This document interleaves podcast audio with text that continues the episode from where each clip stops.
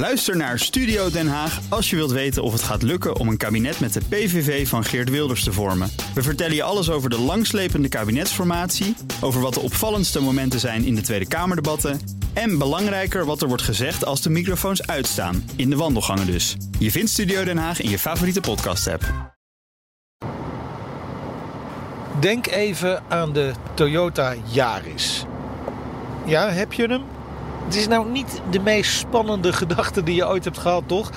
Nou, het goede nieuws is dat je dat allemaal weer even mag vergeten. De Toyota GR Yaris heeft namelijk eigenlijk heel weinig te maken met dat brave forense mobiel waar ik het net even over had. Eigenlijk is de naam Yaris gewoon een tikkeltje misleidend. Ja, hij lijkt op een Yaris. Ja, hij heeft ongeveer dezelfde omvang. Maar dit is toch echt iets anders. De GR Yaris is een zogenaamde homologatiespecial. Moet ik misschien even iets over uitleggen. Deze auto is gebouwd om mee te doen aan het WRC, het World Rally Championship. Het is dus een rallyauto. Maar als je aan het WRC mee wilt doen, ja, dan moet je ook een straatversie van de auto maken die niet al te veel afwijkt van de rallyversie. En bij een rallyauto heb je bijvoorbeeld uh, niets aan vijf deuren. Dus dit is een driedeursauto. En zo zijn er nog veel meer aanpassingen. Hebben we het zo nog even over. Maar je moet die straatversie niet alleen bouwen, je moet ze ook verkopen. Je moet er uh, 25.000 van afleveren. Pas dan mag je echt meedoen aan het WRC. En daarom zijn er nu dus ook 25.000 jarissen met drie deuren. Terwijl alle andere jarissen vijf deuren hebben. Nou, zoals gezegd, dat is niet alles. Monteurs zijn echt volledig losgegaan op de auto om, om die prijzen uiteindelijk te kunnen pakken. Het dak van deze auto bijvoorbeeld is van carbon fiber. Nou, op een jaar is is echt belachelijk. Waar zie je dat nou nog meer? Denk bijvoorbeeld aan een BMW M4.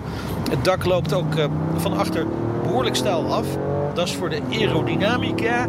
Hè, zodat je er nog een lel van een spoiler op kunt plakken. En de auto qua luchtstroom gewoon wel blijft kloppen. Gewicht is natuurlijk belangrijk. De deuren, motorkap zijn daarom allemaal van aluminium gemaakt. En eigenlijk is alleen de, ja, de neus en de vooras nog, nog van de jaren is overgenomen. Achterwas komt van de Corolla MCAR. Nou, stiekem is het dus eigenlijk een uh, Jarolla, zou je kunnen zeggen. Nou, wil die Jarolla dan ook nog een beetje rolla? Als rallyrijder de reden is van je bestaan, mag je daar natuurlijk wel wat van verwachten. Hè? Nou, de GR is uitgerust met een 1,6 liter, 3 cilinder met een hele dikke turbo. Levert uh, 261 pk en 360 newtonmeter koppel. Nou, van 0 tot 100 gaat deze performance versie in 5,2 seconden. De tussen haakjes normale variant is uh, iets langzamer, namelijk 5,5 seconden. Het is overigens niet het uh, enige waar deze performance beter in is.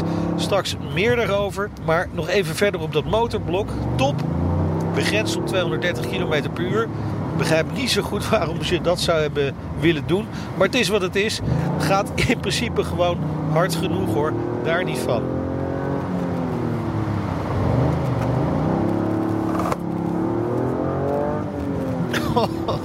Ja, de GR Yaris is dan ook wel echt een auto waarin je lekker aan de bak kunt. Het is best hard werken af en toe. En dat bedoel ik eigenlijk op een leuke manier. Hij is snel, besturing is uh, vergevingsgezind. Versnellingen zitten dicht op elkaar. Je bent dus uh, lekker met je handen en voeten bezig als je de drukker een beetje opzet. Gaspedaal is iets groter dan de andere pedalen. Zul je hem niet snel missen. Hij vraagt ook echt om op zijn donder te krijgen, deze auto. Nou, mocht je deze auto nou overwegen, dan zou ik wel altijd dat performance pakket kiezen. Kost je 2500 euro extra, maar dat is ook echt wel de moeite waard. Dan krijg je bijvoorbeeld tweemaal een mechanisch sperdifferentieel. één op de achteras en één op de vooras. Bij dit soort auto's is dat gewoon een must. Zeker als je ook nog een klein beetje wil proberen om te driften. Wil je gewoon rustig rijden? Kan gelukkig ook, zonder al te veel moeite. Daar hebben ze bij Toyota wel een mooi systeem voor ontwikkeld op deze Yaris. Afhankelijk van de rijmodus gaat een uh, verschillend percentage van het vermogen naar de voor- en achteras. Hebben overigens wel meer auto's hoor, maar ja, op een Yaris blijft dit toch wel heel erg bijzonder. Via een grote knop kun je de modus wisselen. Erop drukken betekent de normale stand. Dan gaat 40% naar de achteras. Betekent dus eigenlijk dat je ja, gewoon relaxed kunt rijden. In trackstand gaat 50% naar voren en de andere helft naar achter. En bij standje sport gaat 70% naar achteren. Ja, en dus 30% naar voren. En dan weet je wat dat betekent. Dan zou je moeten kunnen driften. Nou moet ik je daar toch een beetje teleurstellen. Ik heb een paar pogingen gewaagd, maar het wilde me gewoon niet echt lukken. Dan ben ik ook niet de koning drift, maar ja, dit zou toch moeten kunnen. Misschien ben ik gewoon te voorzichtig en uh, ja, moet ik het gewoon maar aan driftmeister Wouter overlaten. Maar het, eh, het viel me gewoon op dat de GR Yaris het in elk geval niet heel makkelijk maakt om die drift erin te gooien. Verder is het gewoon wel echt een hele leuke auto om mee te rijden, maar ook om naar te kijken. ze hebben daar echt hun best op gedaan bij Toyota. Vooral die achterkant is heel erg dik. Dat mag natuurlijk wel wat kosten. Instappen doe je voor iets meer dan 50.000 euro. Komt dus nog wel 2500 euro bij voor het eh, performance pakket. En dat wil je hebben. Het is veel geld voor een Jaris, maar ja, dit is dus ook eigenlijk gewoon geen Jaris.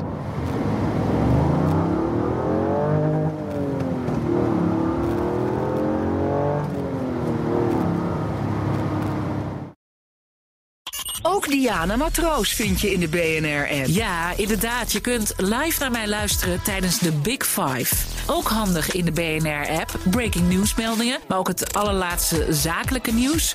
En je vindt in de app alle BNR-podcasts, waaronder Wetenschap Vandaag. Download nu de gratis BNR-app en blijf scherp.